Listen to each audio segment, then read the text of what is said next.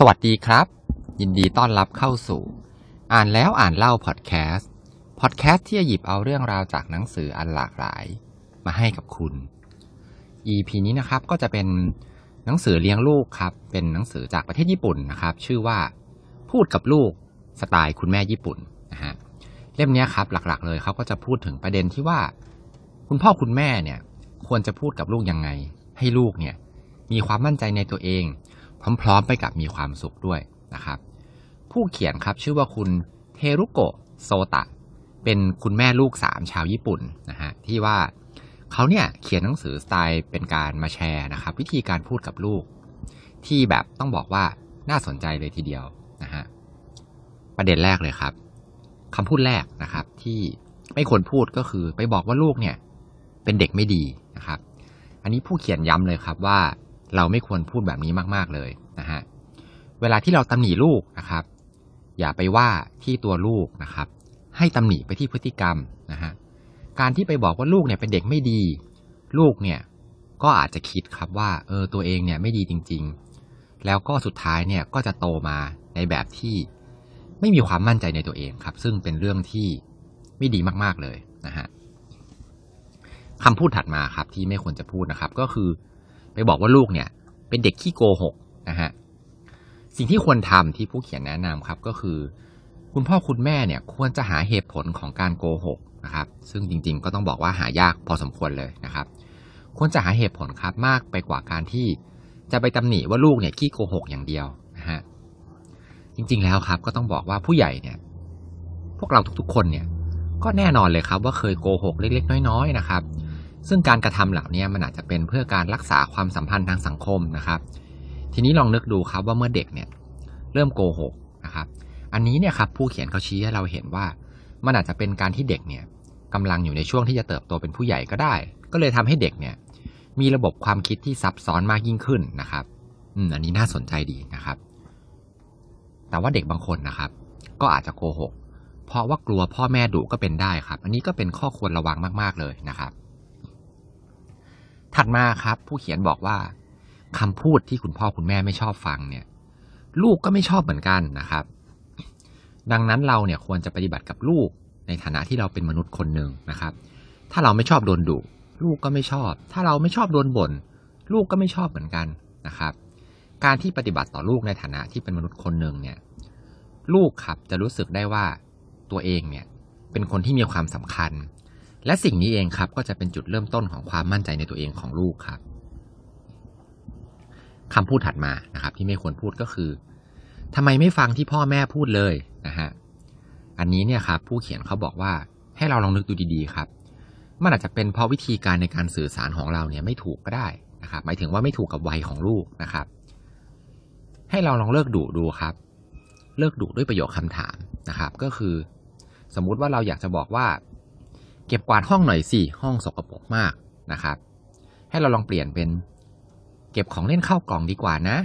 ฮะหรือว่าเอาตุ๊กตาเนี่ยกลับเตียงนอนดีกว่า หรือแม้แต่กระทั่งบอกว่า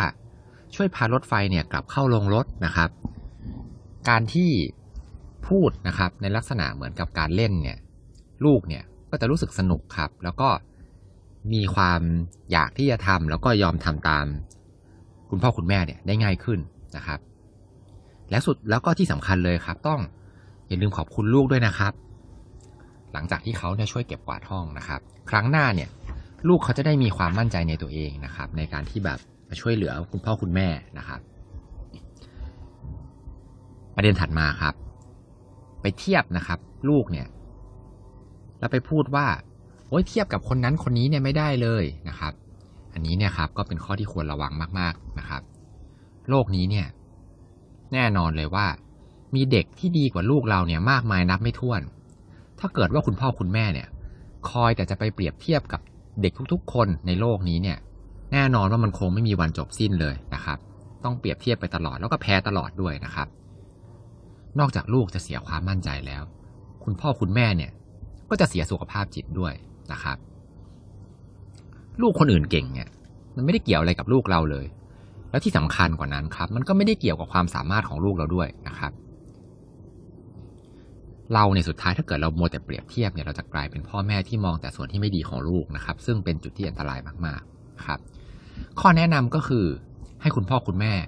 เปรียบเทียบนะครับ ตัวลูกเนี่ยกับตัวลูกในอดีตนะครับ ดูว่ามีการพัฒนาเนี่ยมากขึ้นขนาดไหน แล้วก็พยายามมองหาส่วนดีของลูกครับ อันนี้คือสิ่งที่ผู้เขียนเขาแนะนำนะครับ เรื่องถัดมาคล้ายกันครับ การเปรียบเทียบกับพี่น้องนะครับ อันนี้เนี่ยก็ไม่ควรทำเหมือนกันนะครับ เด็กที่โดนเปรียบเทียบเนี่ยไม่ว่าจะเป็นพี่หรือน้องก็ตามเนี่ยสุดท้ายแล้วก็จะสูญเสียความมั่นใจในตัวเองนะครับ ให้เราลองคิดครับว่า เด็กแต่ละคนเนี่ยเขาแตกต่างกันนะครับเขามีความสามารถที่แตกต่างกันนะครับ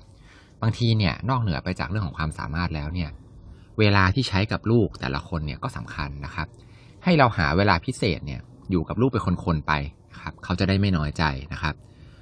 ถ้าเกิดคนพี่น้อยใจนะครับ ก็หาคนมาดูน้องแล้วก็ใช้เวลาอยู่กับพี่คนโตนะครับ น้องก็เหมือนกันนะครับ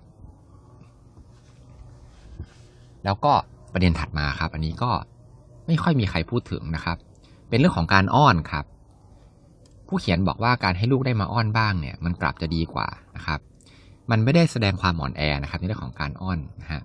การที่ลูกเนี่ยได้ใกล้ชิดกับพ่อแม่ ตัวลูกเนี่ยครับเขาจะอุ่นใจนะครับว่าพ่อแม่เนี่ยให้ความสำคัญกับตัวเขาแล้วก็จะมั่นใจว่า คุณพ่อคุณแม่เนี่ยอยู่ที่นี่พร้อมอยู่กับเขา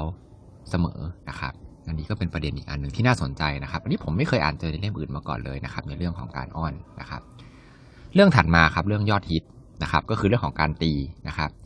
การตีเนี่ยดูเผินๆเหมือนจะทำให้ได้ผลเร็วนะครับ เด็กกลัวนะครับ แต่ถ้าว่าการตีเนี่ยสุดท้ายมันทำให้เกิดปมในใจนะครับ เกิดความเจ็บแค้นนะครับ ดังนั้นเนี่ยแม้ว่าเราจะหวังดีต่อลูกแค่ไหนก็ตามนะครับ มันก็คงไม่คุ้มหรอกที่ทำให้ลูกเนี่ยมีปมในใจนะครับ การตีเนี่ยสุดท้ายแล้วมันอาจจะก่อให้เกิดว่าในอนาคตเนี่ยลูกเนี่ยก็จะใช้กำลังในการแก้ปัญหาก็ได้นะครับ อันนี้ต้องควรระวังเลยนะครับ เรื่องถัดมาครับก็คือ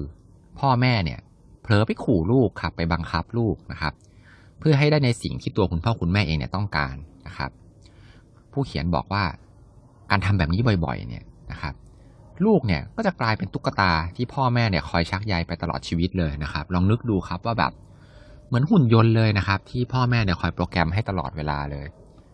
ข้อแนะนำของเขานะครับก็คือ ให้เปลี่ยนจากการบงการเนี่ยเป็นการเฝ้าดูนะครับ ให้ลูกเนี่ยได้เติบโตได้เองนะครับ ในหนทางที่เขาถนัดแล้วก็ในหนทางของเขาเองนะครับ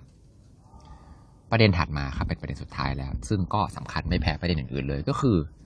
เขาแนะนำว่าให้คุณพ่อคุณแม่เนี่ยเลิกเป็นคุณพ่อคุณแม่ที่ขี้บ่นนะครับ การบ่นเนี่ยนอกจากจะไม่ได้อะไรแล้ว การบ่นเนี่ยยังไปทำร้ายจิตใจของลูกด้วยนะครับ ลูกเนี่ยจะ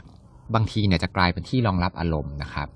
แล้วลูกเนี่ยก็จะสูญเสียความมั่นใจในตัวเองนะครับ ก็เลิกดีกว่านะครับบ่นไปก็ไม่ได้อะไรนะฮะ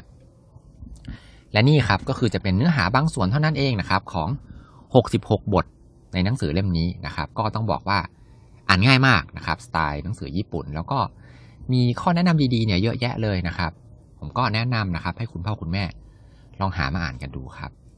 สุดท้ายก่อนจะจบ EP นี้ครับ ขอให้ทุกคนมีความสุขในการอ่านหนังสือที่ชอบ แล้วพบกันใหม่ EP หน้าครับ สวัสดีครับ